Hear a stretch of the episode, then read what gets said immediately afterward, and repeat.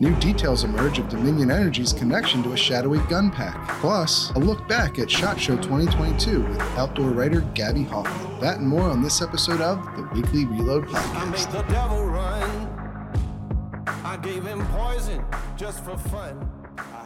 Welcome, ladies and gentlemen, to another episode of the Weekly Reload Podcast. I'm your host, Stephen Gutowski. I'm also the founder of TheReload.com, where you can buy a membership today if you want exclusive access to dozens of reporting and analysis details that you cannot get anywhere else. Uh, and you'll also get uh, early access to this here show, this podcast, and the opportunity to appear on the podcast in one of our members segments. So head on over to thereload.com and check that out today. On this episode, we have with us Gabby Hoffman, who is a town hall columnist as well as the host of the District of Conservation podcast, and a longtime friend of mine who was also at SHOT Show 2022 this year, along uh, alongside me and and thousands of other people. And so, Gabby, can you give uh, just a little more information about yourself for those who might not know you?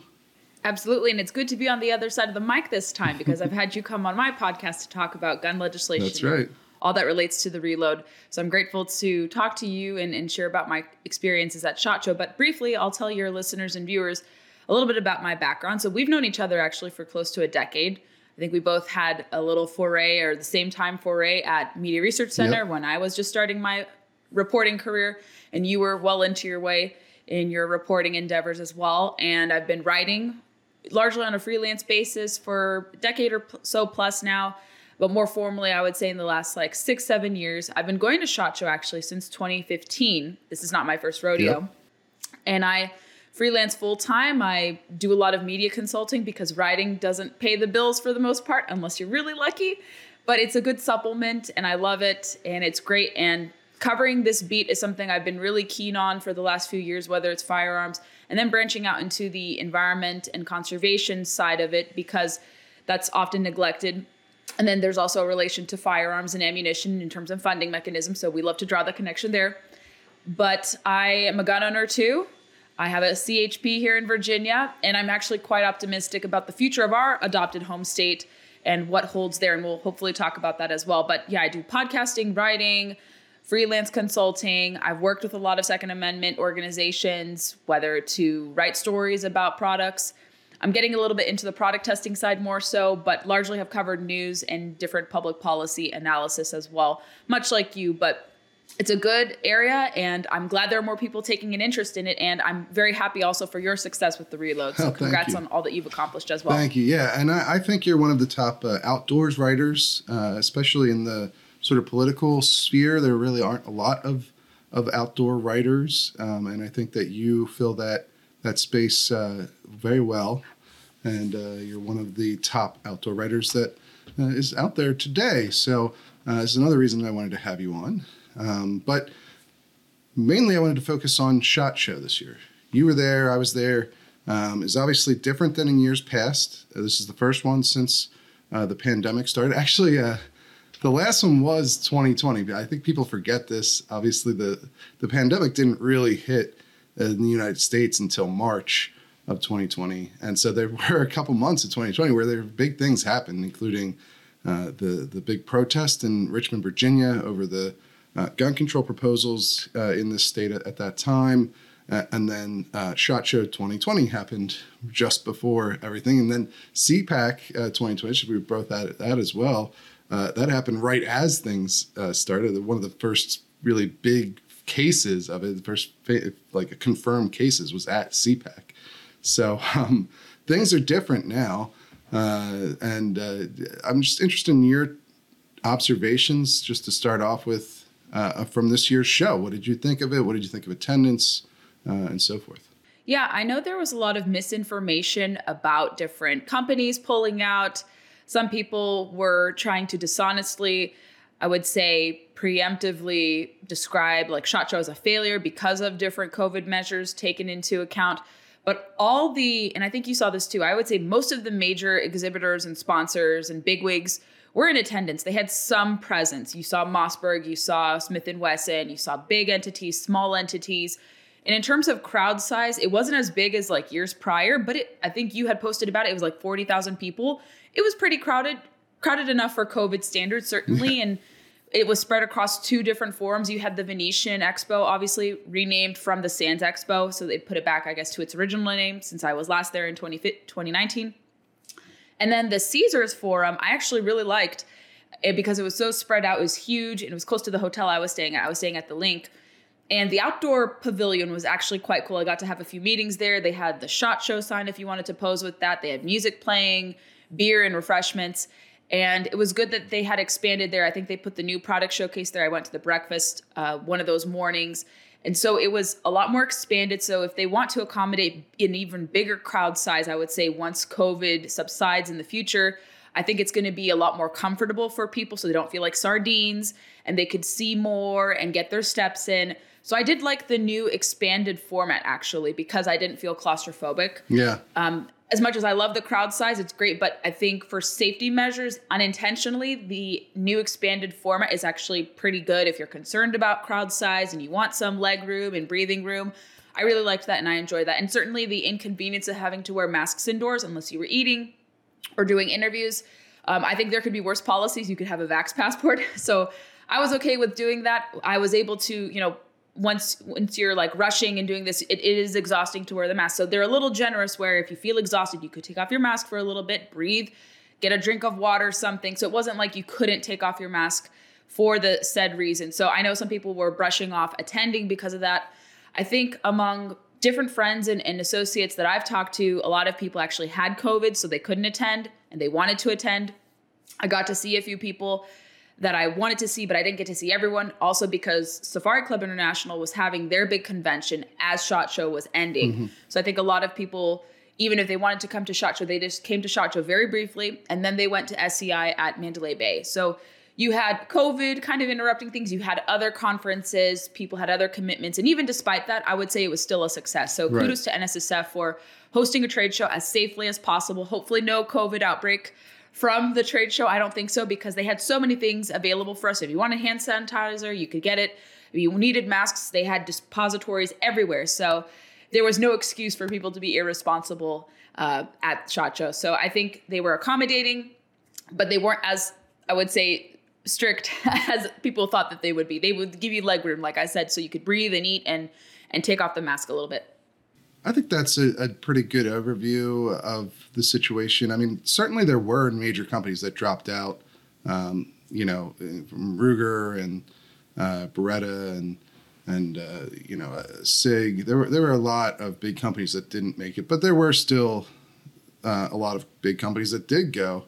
Um, and frankly, the floor felt pretty full uh, the whole time. Maybe that's just my uh, new perspective in the pandemic world, you know, it's certainly felt crowded.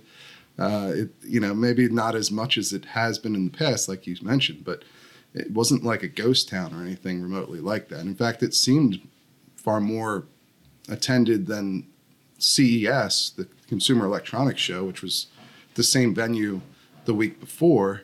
And so, you know, it, certainly the ma- there was masking uh, and it was pretty uh, universal. I, I, think people, you know, indoors in a crowd, um, I think most people would uh, understand uh, the risks of that in the middle of, a, especially the, with the Omicron wave, and so people were were pretty diligent about it. I think it's it's difficult anytime you're at a a large event now to have your mask on 100% of the time. I mean, you're going to have some risk uh, regardless because you got to eat or you, you know it's just it's just life is is not easy to meet that perfect standard of mask wearing or whatever mitigation effort that you're going to undertake. So there's always going to be some risk involved in going to something like this uh, in the middle of you know when we still have uh, a lot of concern. But I think people handled it well. Um, you haven't heard of any significant outbreaks, although obviously it could probably be hard to tell uh, given the state of things uh, at the moment, uh, whether you got COVID at SHOT Show or just at the grocery store or something. Um, so, it, it, but it, yeah, it was pretty well attended, frankly. Like it, just wasn't the ghost town that some people perhaps expected it to be. Uh, and it was interesting to see an event like this happen in in this sort of a new normal, right? As, as everyone's said the last two years, uh, this this uh, and and it wasn't impossible to do business. I'd imagine there for most people who because Shot Show is mainly a trade show. You know, it's where it's where buyers go to meet up with sellers to try and get product to pass along to their customers. And so it seemed like there was a lot of that going on. Perhaps maybe with some of the bigger companies not in attendance, some of the smaller companies had more opportunities to uh, sell their products. So, you know, it might be a boon for them because obviously somebody like Sig or, or uh, you know Ruger don't they don't need that big presence at Shot Show to, to sell their guns, and maybe they're not willing to take the risk to their employees of even just getting sick, let alone any, you know, worse outcomes. So uh, you know, it seemed like perhaps a good opportunity for those smaller companies. Did you walk around the floor much during the show? Uh, what were some of the most interesting think, products that you saw? I did get a chance because, in addition to the interviews that I was doing and the forum, which we'll talk about later, I was able to largely use my new GoPro Hero 10 to talk to. I think I got like four vlog interviews because I wanted to supplement my traditional, you know, political work there because you could get away with talking with politicians, but I tried not to obviously be too partisan in asking my questions about their races, but more so about their attitudes about the show. But I, like I said earlier, I'm trying to capture more of the product side of the show. I have done so in the past, but now that I have this GoPro Hero 10, it's a little easier to record people's comments and do B roll and intermix it all together. So there were four products I, that I'll be highlighting in particular. Um, but they're a diverse kind of set of items. I was sad that uh, Silencer Co. was not present. I was looking forward to seeing some of their new suppressors, but I think they assessed the risk of going to SHOT Show and thought, well, we're already being successful, I think, or maybe they didn't want to come because of COVID. Not sure their reasoning, but I was disappointed not to see them, but I know that they will once again be there. But I got to see some eyewear that is essential for target shooting, SSP spyware or eyewear. I think they're out of the Midwest, and some friends of mine have worked with them for many years and they're like, Gabby, come to the booth and come test the product. So you'll see in a vlog that I'll have sometime in the coming week or so me kind of testing it like and seeing the radar more effectively. So it has really clear precision. You can see very clearly. I was wearing contacts then, so I was able to see a lot more readily than I would with my traditional glasses that I usually wear here. But uh, that was really cool to see because eyewear is extremely important. A lot of people focus on guns and, and shotguns and firearms and rifles but I think the accessories often get neglected. So I wanted to highlight that as well. I also got to see um, some friends from Trent Marsh. I think you know Trent as well, and he works for one of the trail cam companies. So he showcased to me kind of their new products that are out right now because of SHOT Show and how they differ from traditional trail cams. So a lot of people who hunt like to record footage and and video of animals that come to their backyard for leisure purposes or to track and scout different animals. So that was really cool to learn more about their offerings. I also got to meet the folks from Polymer 80, which you have talked about at length at the reload and how they've been targeted by Nevada lawmakers uh, with Assembly Bill, I believe it was 286, and actually how the one of the state judges actually ruled in their favor, put a permanent injunction to forbid the state of Nevada from discriminating against them. So they were able to get protections.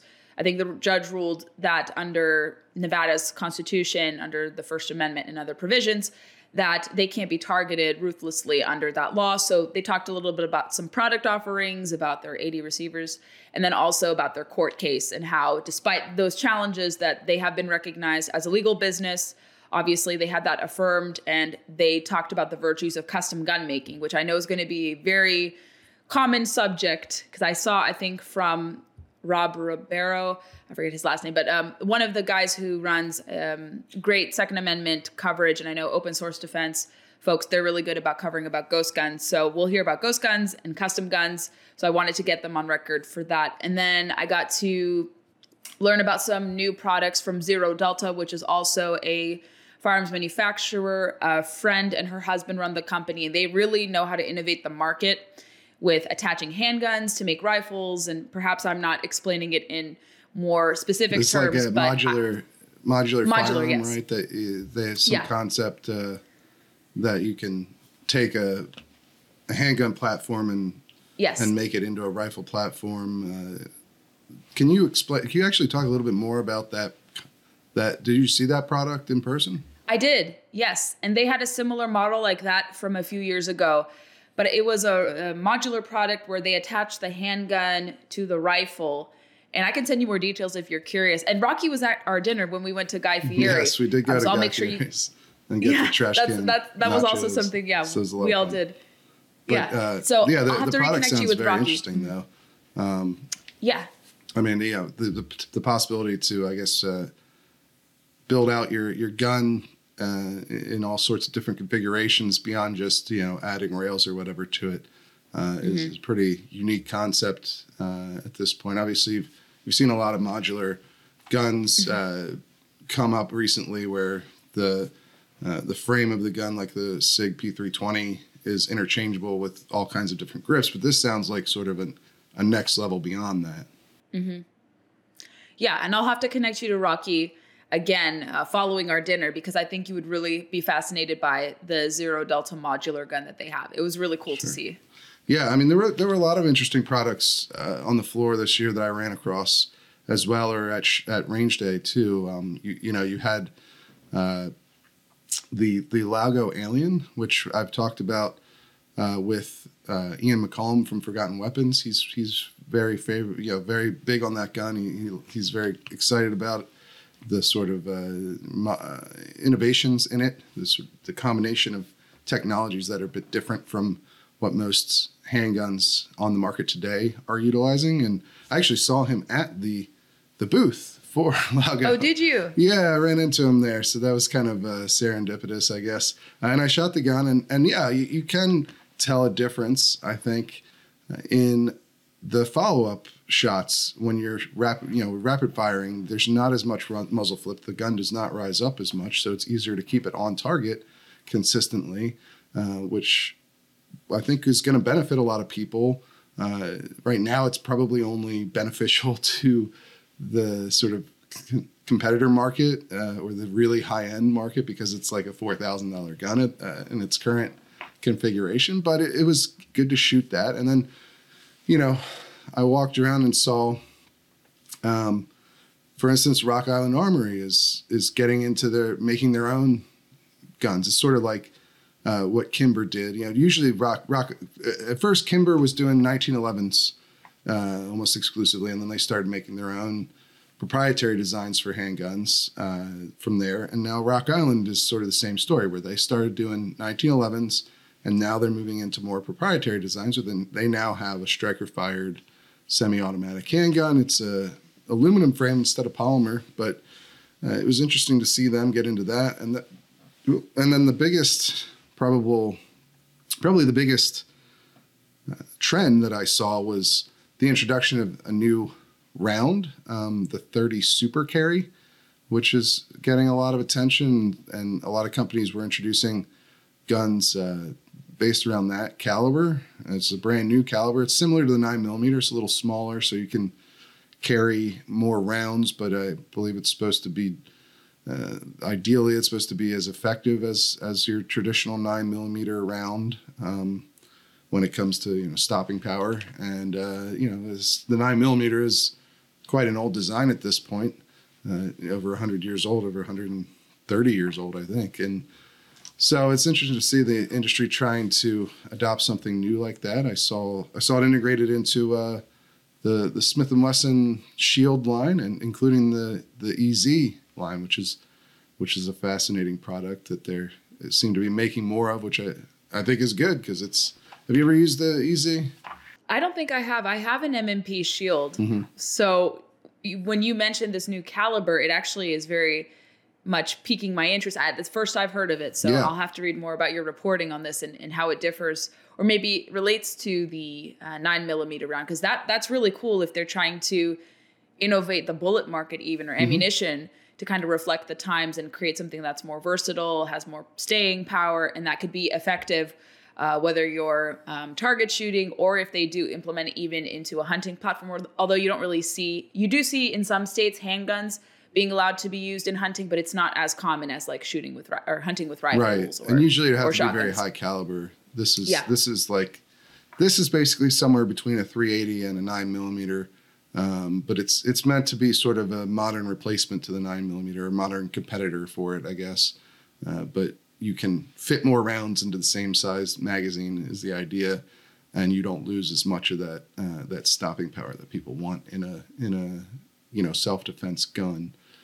Of course, at this point, the nine millimeter market is so well um, developed that you can fit 15 rounds of nine millimeter into a, a single stack, you know, sized package, a very small carry gun already. So, you know, how, how much of an advantage it is remains to be seen, but it is an interesting development. That's probably one of the only like big trends I saw in the industry this year.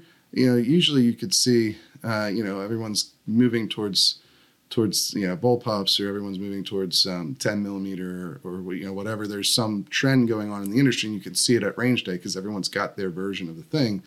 And 30 super carry is probably the closest to that this year but there wasn't really a ton of of you know trend making. It's sort of uh, i think because of all the backlogs and supply issues and we've we've seen over the last two years, they're kind of just saying, look, here are the guns we have. uh, these are available today. You know, we're focusing on trying to to put these out um, more so than introducing you know some some new trendy product. So that was that was also an interesting takeaway, I think. That's a good observation. I wouldn't have caught that because largely I've not focused on the technical side of the show, mm-hmm. product show, product side of the show like you, but yeah, I always look to see like if there is a trend, but I didn't see anything. I think largely because of your re- reasons, because there's still a backlog. Yeah. There's a lot going on. Um, maybe individual companies, like I said, the modular type model is starting to take off a little bit more. I don't know if other companies were doing that, like what Zero Delta does, but I have no doubt several were innovating in that respect. But mm-hmm. maybe they're innovating, like you said, on the ammunition side. Yeah, and um, but obviously products weren't the only thing going on at Shot Show. You you did have some political stories there. Uh, you know, mm-hmm. I, I, wrote about the smart guns. There's a smart gun company that was presenting at Shot Show. We had more coverage of that on the reload, but but you uh, actually covered the governors forum. So they had a bunch of governors from red states come out to the show and talk about their policy towards gun makers and and towards uh, you know gun control. And you went to that and covered it. Uh, can you give us a little bit of insight about what that was like? It sounds like there was a lot of talk specifically around uh, inducing or encouraging uh, gun manufacturers to move to their states. Is that is that right? Who was there, and and is that basically the thrust of this conversation? Yeah, they had originally said and announced that nine governors were going to be in attendance, and probably due to scheduling conflicts or maybe weather patterns or other factors, three of them were unable to attend. So the three that weren't there were governors Stitt of Oklahoma, Gianforte of Montana, and Little of Idaho. So they were not present, although they were revealed to be the panelists. But the six that did show up, who are pretty much in the news often, I would say a few of them you hear regularly about. I think your audience is well aware of of many of the uh, soon to be named people that I'm going to drop name drop. But we had Governor Kristi Noem, who actually is it was attending her shot show for the very first time. She told me in a separate interview we did together at the show that it was her first time ever, and that South Dakota has a big foray on the business side in shot show. So she felt it was prudent to come to the show to see what businesses were exhibiting and showcasing how it's actually a very integral part of her state's economy, the firearms and ammunition business and industry. And then you had Governor Brian Kemp, who's also been in the news a lot about different issues, but he is likely to sign conce- uh, constitutional carry he wants to get that done, especially if he is facing primary challengers. And he also talked about how Georgia is actually becoming a pretty good epicenter for firearms manufacturers. I think the Atlanta Journal Constitution just wrote a story a few weeks ago that said Georgia is now home to like 74 companies relating to manufacturers, uh, firearms and ammunition and accessories. So Georgia has become a very good outpost for the Second Amendment friendly companies or gun manufacturers. So he talked about why Georgia has drawn in people. You had Alaska Governor Mike Dunleavy talking about how Alaska is a military state, the hunting culture, there, how that invites people to widely accept guns culturally and also economically speaking, and how he talked about his state's position being nine hours from Asia and nine or 10 or 11 hours from the East Coast, being centrally located as a trading outpost for manufacturers and kind of contrasting his state with California. So it was really interesting to hear his perspective. There was also Wyoming Governor Mark Gordon. Wyoming has also, as you know, attracted a lot of businesses from California, Weatherby being one of the most prominent examples to relocate their operations from California to Wyoming. So you talked about how the show is a great place to convene and meet with other like minded people. You had Governor Asa Hutchinson, who is retiring because he's term limited. Uh, but he has been a staple at SHOT Show actually for quite some time. I think maybe his first SHOT Show was when I went to SHOT Show for the first time, but he's been going on and off since 2015, 2016, since he was elected into office. I think it was 2014 he was elected. He started going 2015, 2016.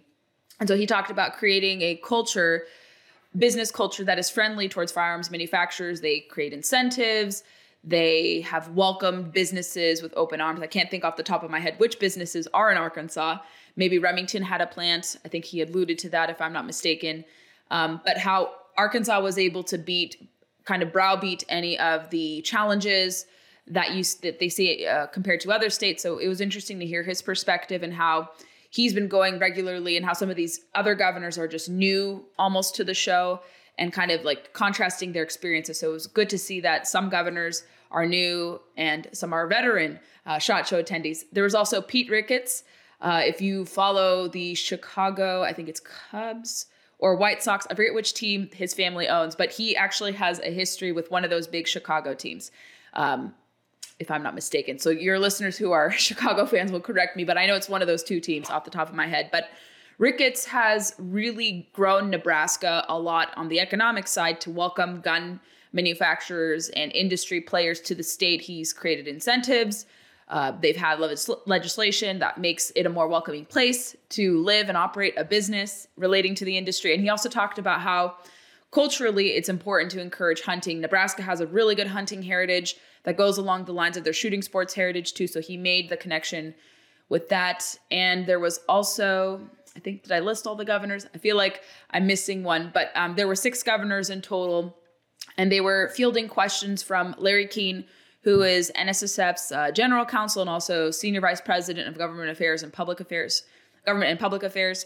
And um, one thing that they talked about, in addition to their respective states and what's going on and legislation they've passed or are considering, they were talking a lot about banking discrimination, which I think is the first type of iteration of what we call woke capitalism or crony capitalism that predated a lot of kind of the political machinations you see businesses now doing. Yeah, but, but so before we get this, to that, um, yeah. I just wanted to to talk a little bit more about the situation with gun companies moving to these these oh, red states because mm-hmm. you know obviously a lot of these companies have a long history in or had a long history in the Northeast uh, in mm-hmm. even states like Massachusetts, Connecticut, uh, New York. And now, over the last several years, you've really seen an exodus of those companies to these these sorts of red states like Georgia and, and Tennessee or or you know Alabama, you know elsewhere, um, all throughout the South, really, in search of sort of a better better business climate because uh, not only have a lot of the northeastern states, especially New England states, passed restrictive gun control that doesn't allow these companies to sell into uh, their own state that they're based out of. A lot of their products, you know, a lot of uh, ARs and and and other, or they've made it very difficult to purchase guns generally. Their handguns, uh, you know, in, in, a lot of these New England states are hard to uh, obtain compared to most of the rest of the country, and so you've also seen them start to go after manufacturers and trying to, for instance, hold them liable for the criminal use of guns by you know the, in situations where they're not directly involved. And so you've seen a lot of these companies start to move away from these states uh, and into friendlier, I guess, territory. And I guess that's that was. It sounds like that was the overarching point of this uh, of the forum for a lot of these governors was that they the ways that they've made that uh, more enticing for these companies, the ways that they've encouraged them to to move to their to their states. Uh, that's that's pretty interesting um, as a as an overall trend in, in the United States. But uh, and then yeah, so they also went into discussions over how some some of the large banking institutions have tried to uh, really control policy of these gun makers by limiting their access to financial resources, right? And and some of the things that they're doing about it. Can you just give us uh, maybe an example or two about what these governors are actually doing in practice to to stop those kinds of, of policies from the big banks? Absolutely. Yeah. And I think it wasn't just these six governors saying that they're the only ones doing it. They've talked, I think, amongst themselves with other Republican governors about how to make their states more accessible for firearms businesses to engage in lawful commerce. Right. Because, like you said, a lot of them are migrating away from historically uh, relevant uh, hubs where they originally were started in New England. And they had a storied history there, and now it's unfriendly, and, and they've decided to relocate to freer pastures so they can operate legally and without the confines of gun control laws and also high taxation, too. Mm. I think the cost to start businesses and maintain businesses in those New England states in northeastern states was very costly too. I bet you they were trying to create they they created policies to make it even increasingly difficult for companies like them because of the nature of their work. In addition to obviously the gun control policies, but high taxation also has driven not just gun businesses, but a lot of business outside of the region and more to the southeast and also to the Midwest, I would say as well excluding the Pacific Northwest, but more so the uh, Mountain West and then maybe a little bit into the Midwest as well, and Texas. And one, I would say, case study that I cited, although Governor Abbott wasn't able to attend Texas or attend the SHOT Show Forum, uh, Larry Keane had mentioned that Texas had actually implemented a state measure to prevent and prohibit businesses from engaging in these discriminatory practices, uh, to prevent them from taking out loans to do businesses or to do business, but even individuals who are gun owners, I think it extended the discrimination. I think can even extend beyond the company. I think it they were saying that the practices can even extend down to just a basic individual, like someone who maybe is an FFL dealer or is a Second Amendment supporter. I'm not sure if the scope extended to like a Second Amendment supporter, but I think banks were targeting even small FFL dealers as yeah, well. Small gun and so businesses, yeah. Yeah, small gun businesses. So Texas passed what they're calling, I think, the FIND Act, where banks that get public, I think, backing to operate in the state, they can't qualify for that anymore if they engage in these discriminatory practices. And there was also federal legislation, as you know, the Freedom Financing Act. There's also the No Red and Blue Banks Act, sponsored by both Senators Cramer and Kennedy. Although I don't think they've made any movement, but they've been introduced to kind of piggyback off of what we're now seeing happening in the states. But I think we're going to see perhaps more legislation or more concerted efforts by GOP governors to either join in cre- encouraging legislation because they can't be arbiters of legislation. They have to confer with their state legislatures to be able to do that, and then they can sign bills into law. Maybe they'll join in a lawsuit if firearms immunity comes into question, if the Biden administration were to issue a directive to repeal the Protection of Lawful Commerce in Arms Act. Maybe we'll see some legal action from GOP governors in gun friendly states like that. But it was interesting to hear that discussion. Brian Kemp talked about how he faced it from a different angle, but he knows how to challenge it head on because of what happened with the ML, MLB All Star game and how they moved over to Colorado when actually Georgia was more amenable to hosting that type of thing. So he was saying that even dealing with it on a different issue made him better prepared to continue to keep uh, Second Amendment businesses in the state and to discourage these discriminatory practices, especially if he were to continue on as governor, since he is being re- um, up for reelection this year right. and is facing some primary challenges. And then um, Asa Hutchinson talked about how all the governors have to kind of work together and talk to the businesses, talk to their lawmakers that they work in sync with, and in other, I would say, departments that relate to business affairs in preventing such practices from being encouraged or being implemented and how they have to keep their businesses happy, keep them in the state, find ways to keep them in the state and not have them leave the state yeah. because even even though they may be a gun friendly culture, let's say a few years down the road, the legis- the leadership changes from let's say from a gun friendly to anti gun or not gun friendly. So they want to have policies in place in their infrastructure to maintain those long-standing policies right, and right. to encourage yeah. more businesses. And and uh, and I mean, I think it's interesting to see them bring that up as a main focus of this forum at Shot Show. Um, obviously, that it makes sense because Shot Show is is a trade uh, it's a trade show, so it's they're there to talk mainly to manufacturers and dealers. So, so you know, you see them focus on these business questions.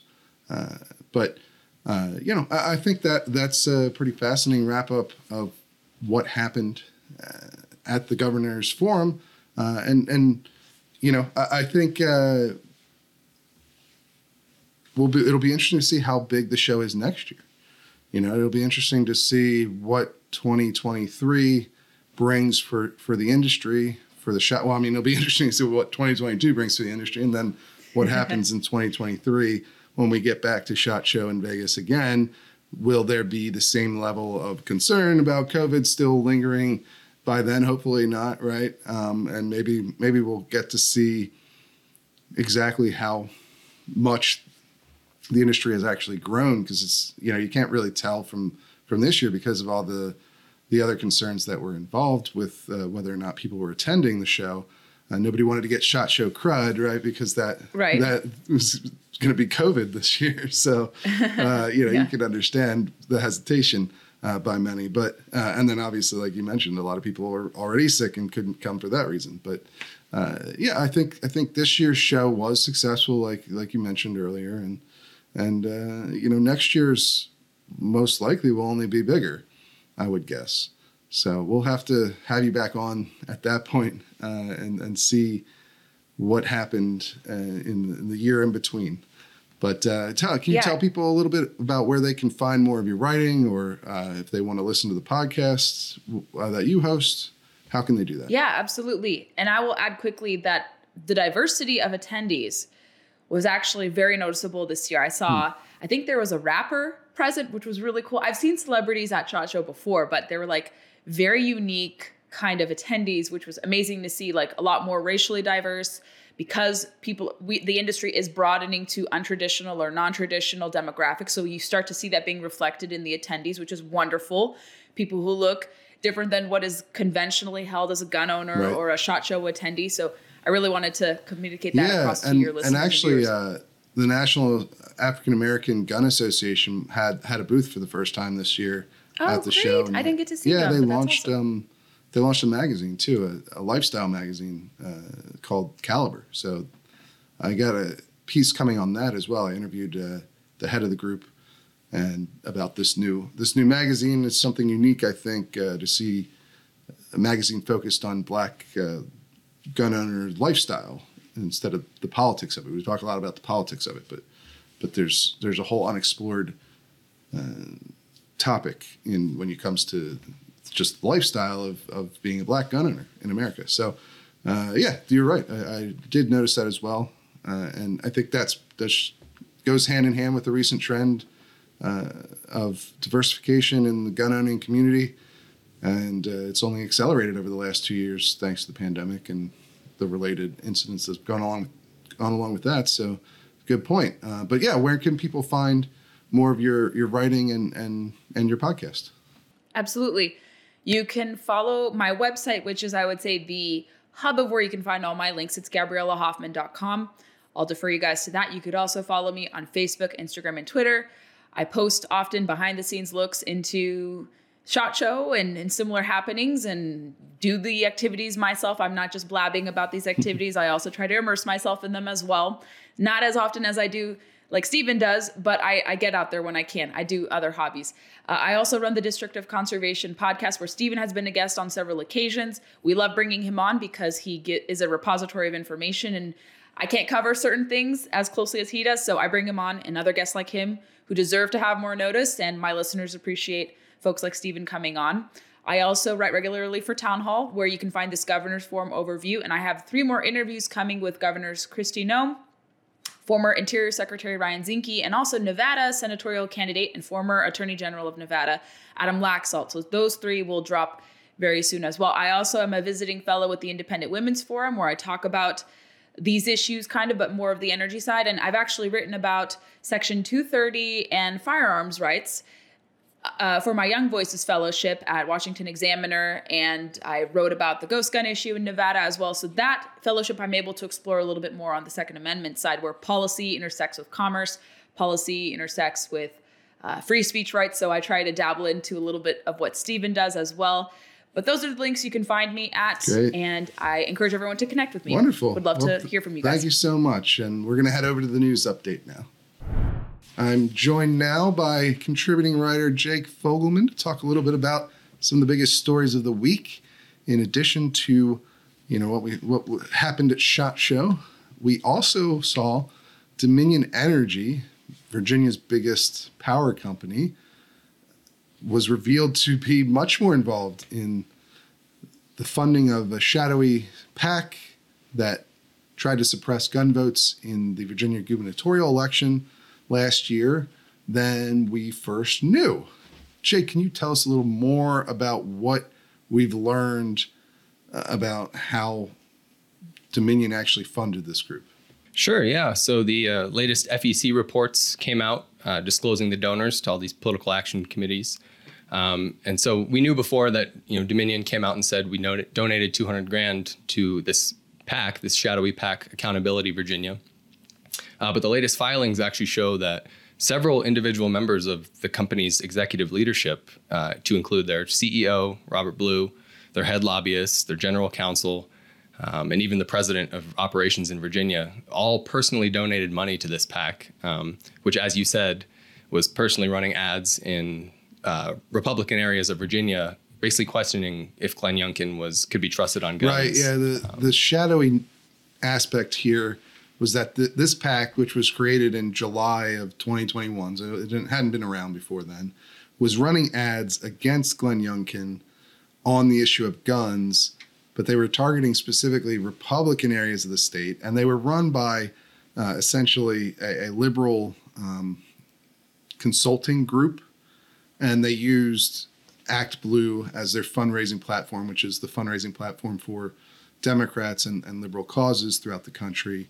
And so there was a lot of questioning about how genuine their concerns over Glenn Youngkin not being endorsed by the NRA or the Virginia Citizens Defense League were, especially since they didn't run ads against, you know, Terry McAuliffe, the Democrat, who, uh, as far Right. as their positions on the gun policy go, like they were very stark. I mean, McAuliffe supported not just banning the sale of AR-15s and other firearms, but confiscating them as well, banning their possession. Whereas Youngkin was opposed to that on the record, and uh, you know, so on the issue itself, there was a pretty clear distinction. Even though Youngkin didn't pursue, uh, and he specifically did not pursue the endorsements of the NRA and, and, and VCDL, but there was a lot of sort of uh, underhandedness to what Accountability Virginia was doing.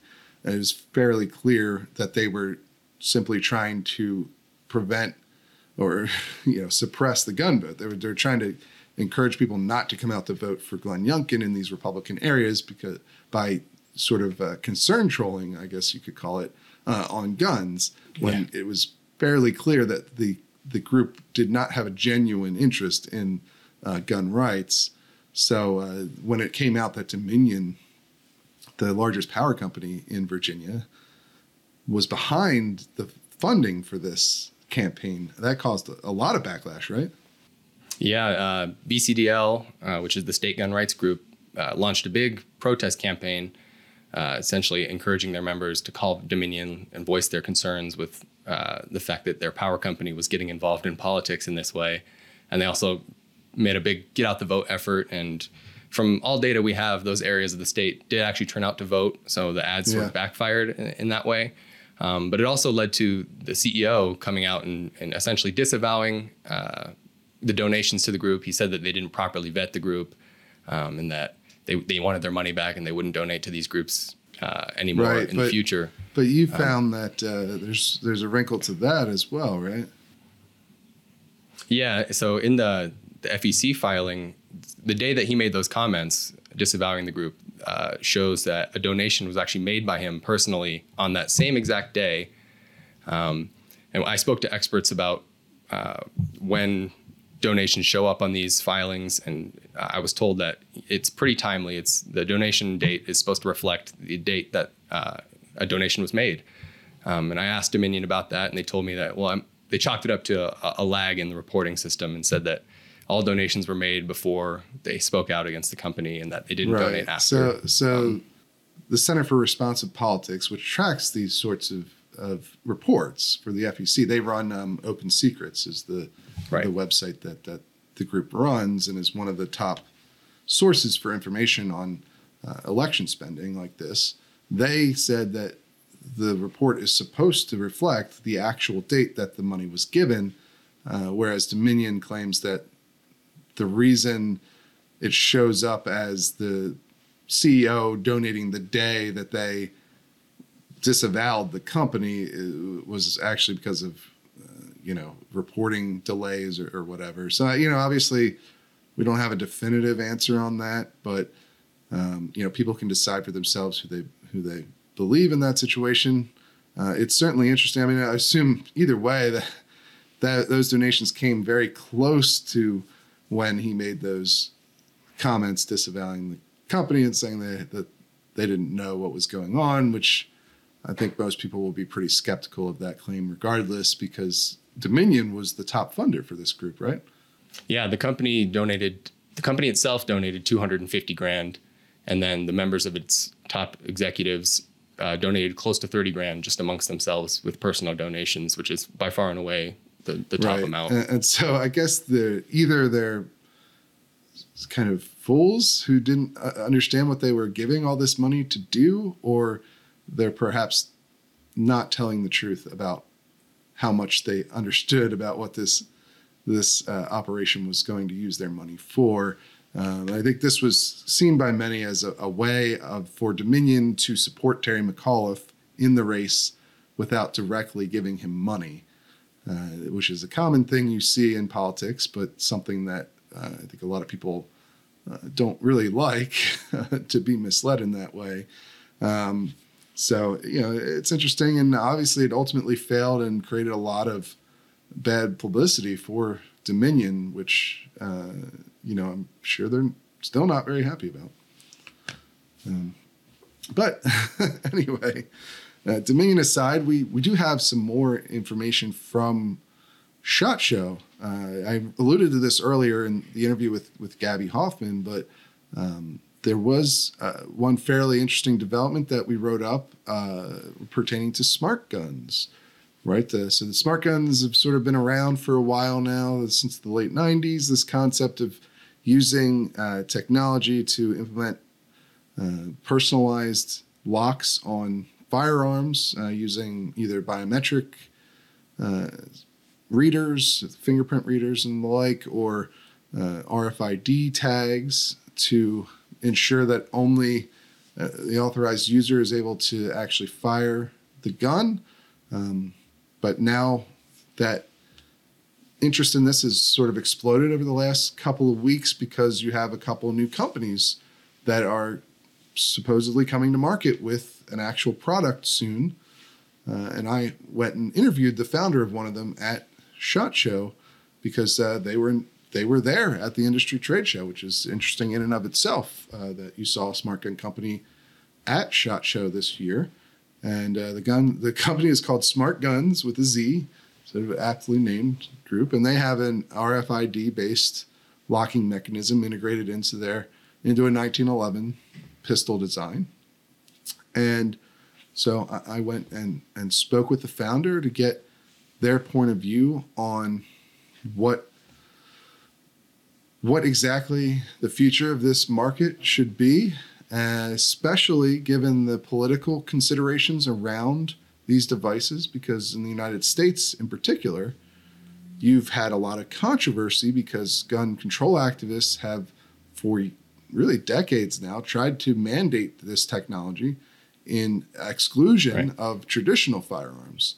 Uh, you've seen the Clinton administration made a deal. I think you talked about this uh, in a piece that you wrote as well, uh, examining That's right. some of uh, the history of smart guns and what advocates need to do in order to win over gun owners uh, on this topic, right? But it, you, this started back in the Clinton administration, right?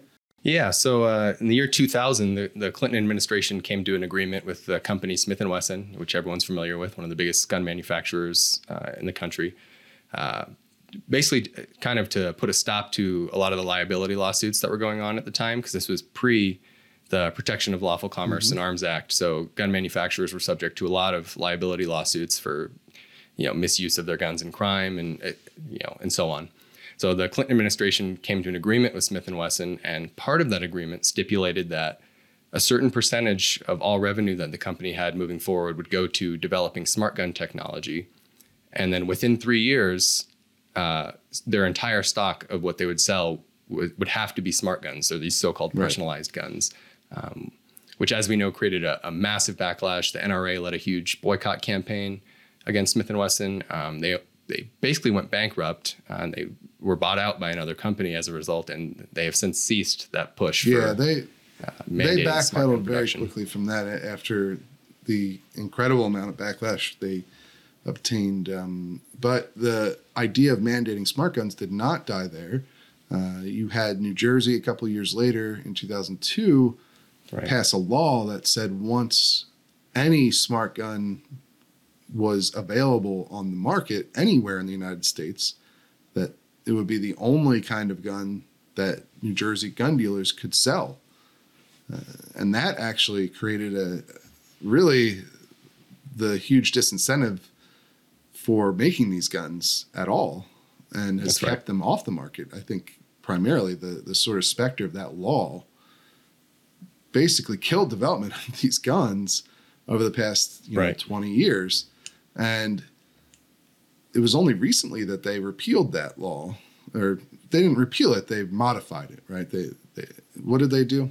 Yeah, in 2019, Governor Phil Murphy uh, signed into law basically uh, an amend, amending that act where it no longer uh, man, would mandate that all guns be smart guns, but once a viable smart gun that was approved by the state's attorney general uh, came to market, then every gun dealer in the state would have to one sell the gun and two advertise it and list its features prominently in their stores, essentially, Right. you know, mandating that they. So they it's still basically a mandate. It's a little less aggressive than you know the previous one, but it's still something that the industry is uh, opposed to very strongly because they don't want to be forced to sell these Right. guns if they're not popular enough.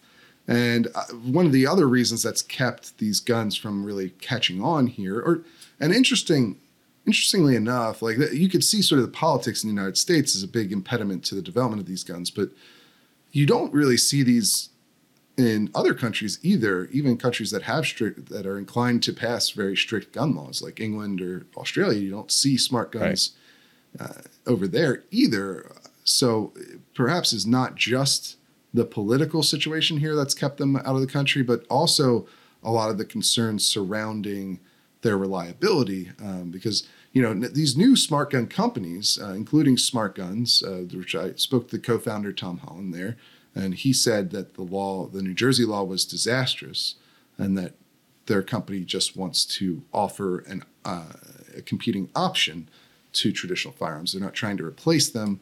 They just want to make this uh, available as as an option for consumers uh, and let the consumers decide. And you've also seen similar comments from uh, the the co-founder of Lodestar, which is another company developing a, a smart gun that's based on biometric uh, technology. And right. it's it's interesting to see some of the reliability questions around these these guns persist even today. Uh, I mean, it's kind of it's sort of on the one hand it's kind of obvious, right? Because if anyone anyone who has a smartphone has used biometric locks uh, hundreds of times a day uh, on their phone because most use a thumbprint reader or face scanner or whatever technology to let you into your phone and the issue there is that everyone knows that they're not 100% reliable. You, you can commonly uh, have to put your thumb on the fingerprint reader several times before it actually reads your fingerprint. And if they're wet Right. or if your thumb is dirty in some way, they might not read it at all. And, and so these are obviously huge problems when you're talking about integrating them into a gun that you might have to use in a life and death situation, right? not only you know in adverse conditions where your hand might be wet or dirty, but like you said, in a life and death situation, uh, having the the presence of mind and the dexterity to perfectly line your finger up on a biometric scanner, Yeah. you know, it's a tough proposition when it's a, a really serious situation. Um, so that that obviously gives a lot of gun owners uh, who might be in the market for a gun in that scenario some trepidation. Right, but uh, here's here's what Tom Holland told me. It is a quote directly from him. We believe there are consumers out there, both in law enforcement and civilians, that are going to welcome us with open arms. I mean, we're just providing an option. And so he was adamant about this idea that they're not trying to mandate this technology, that they have scenarios where they believe both law enforcement and civilians could be interested in this sort of technology. And to be fair here, biometric safes and RFID safes and magnetic safes have existed for quite a while on the open market, uh, and people will use them commonly to store their firearms. Now, they have some of the same problems. Obviously, if you're using a thumbprint reader safe to get to your gun, you're going to encounter the same exact issues as if you had that uh, biometric lock integrated into the gun itself. And so there probably is some market for this in, uh, among some people who, who would rather have that technology just integrated into the gun itself uh, and skip that second layer, or maybe they want an extra layer of, of, protection on top of it. Uh, obviously, one of the examples Holland gave me was uh, people with children uh, as sort of an extra layer of precaution. You know, they, they might want to have a, a lock like this integrated into the gun itself. In this case, uh, with smart guns, they're using an RFID reader. Um, it's uh, it has a ring that you have to wear if you want to use it. Uh, that's that's what emits the radio frequency that the the gun's internal components read in order to unlock it. Um, of course, it's also battery powered, so the, the battery's integrated into the, to the the bottom plate of the magazines, and so you know there's another problem with it is that you have to recharge these devices for them to continually work, of course. Um, and so if, if your battery is dead on your the gun, it won't work is an obvious reliability problem. But you know there are people who may who might uh, be interested in this anyway, even with all those uh, sort of drawbacks because of the added layer of of security that these things offer. And then he also identified some scenarios where police may be interested in them. He said, um, he told me this a quote from him. We have identified specific use cases or situations where law enforcement has said we see value in smart technology.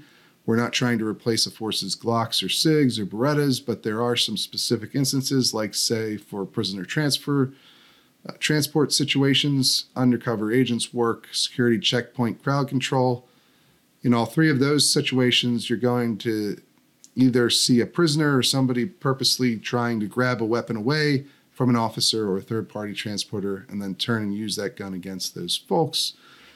So, you know, the, those are the scenarios that they envision. And they said they have a couple of law enforcement agencies that have already ordered guns and they're going to start shipping them units uh, next month that portion I think is big. I, I, don't think he's disclosed yet which agencies are using or experimenting with he these smart not. guns, but I think that that's a lot of source of the skepticism with a lot of gun proponents. Um, is the fact that in the past law enforcement was exempt from these potential mandates for smart guns. Yeah, um, and he's to see actually, law enforcement. He's actually kind of um, oh, yeah. So he's he's actually kind of suggesting that they're going to use law enforcement to validate the concept here. He said he told me specifically, right. "quote uh, Law enforcement is only a way that will it, law enforcement is also a way that will validate to our consumer market because we've got purchases from them already. They're doing a proprietary evaluation, giving us feedback that we use to harden our product before we ship it out." It also tells consumers that, hey, if law enforcement feels comfortable enough with this technology, it's good enough for me too. So you can see they're kind of uh, using law enforcement as a test case in this scenario. Uh, I'd be interested to to know if you know how in, how many law enforcement officers are going to be willing to be the, the sort of test case for this stuff, um, given that they are carrying their guns for specifically for safety purposes instead of you know target shooting or, or, right. or something along those lines that's less high risk but but you know they're they're supposed to be shipping out products next month, and then it'll be available for sale to consumers in April. They they told me so. You know, I, I guess it's here, um, at least in theory. I mean, we'll have to see. They they they did have they didn't they had a prototype there but it wasn't a working prototype, and they didn't let me handle it. So I can't really give any insight as to whether or not it actually works as advertised yet.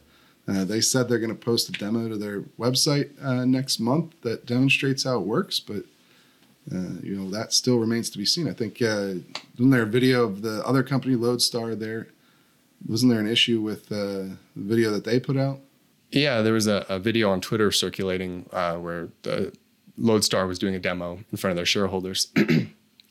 Uh, it was supposed to be a two-round live fire demonstration, and it appeared that after the first shot, the demonstrator got a dead trigger. Um, it's tough to say for sure because the video abruptly ends, but it, it looked like he wasn't able to get the second shot Yeah. off, so that might put a little bit of a seed of doubt in some people's minds that maybe the kinks aren't worked Yeah, out it did yet. look that way from uh, when I watched that video too, it, which is not that's not good. Uh, I mean, that's that's not going Right. to help people uh, gain confidence in in your technology, and uh, so we'll have to see where these things go. I mean, I'm as skeptical as anyone else. I think about how well these will work and how many people will actually want them. But I, but I don't think it's going to be nobody.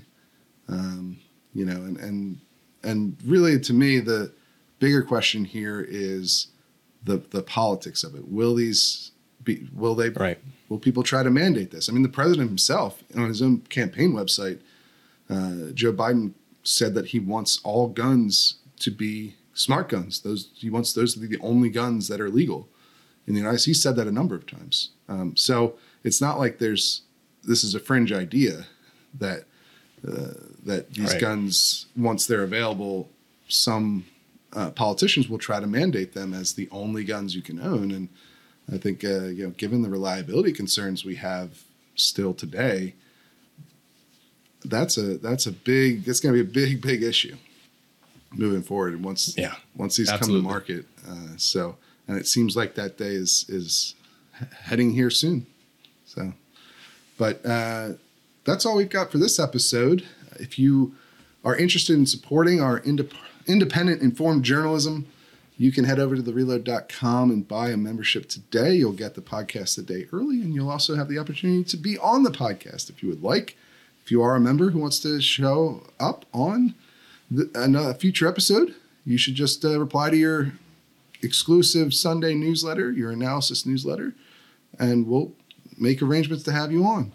Uh, we just did a members interview last week with uh, uh, one of our great members, who's uh, you know professor out in, um, uh, who also has a popular YouTube channel, Uh, and so you know there's a lot of interesting people. We've we've got heads of uh, you know think tanks. We've got just normal people, right? A lot of a lot of normal gun owners subscribe to the to the reload, but you also have uh, heads of the different gun uh, groups, whether the gun rights groups or the gun control groups. They are we have a lot of members from those organizations. We have a, a number of staff uh, on Capitol Hill are members. So you know it's an eclectic group, and I like to learn a little bit about each and every one and what what brought people together into into this uh, community. So if you're if you're a member and you want to be on, just let us know. Uh, but that that's all we've got, and uh, we'll see you again next week.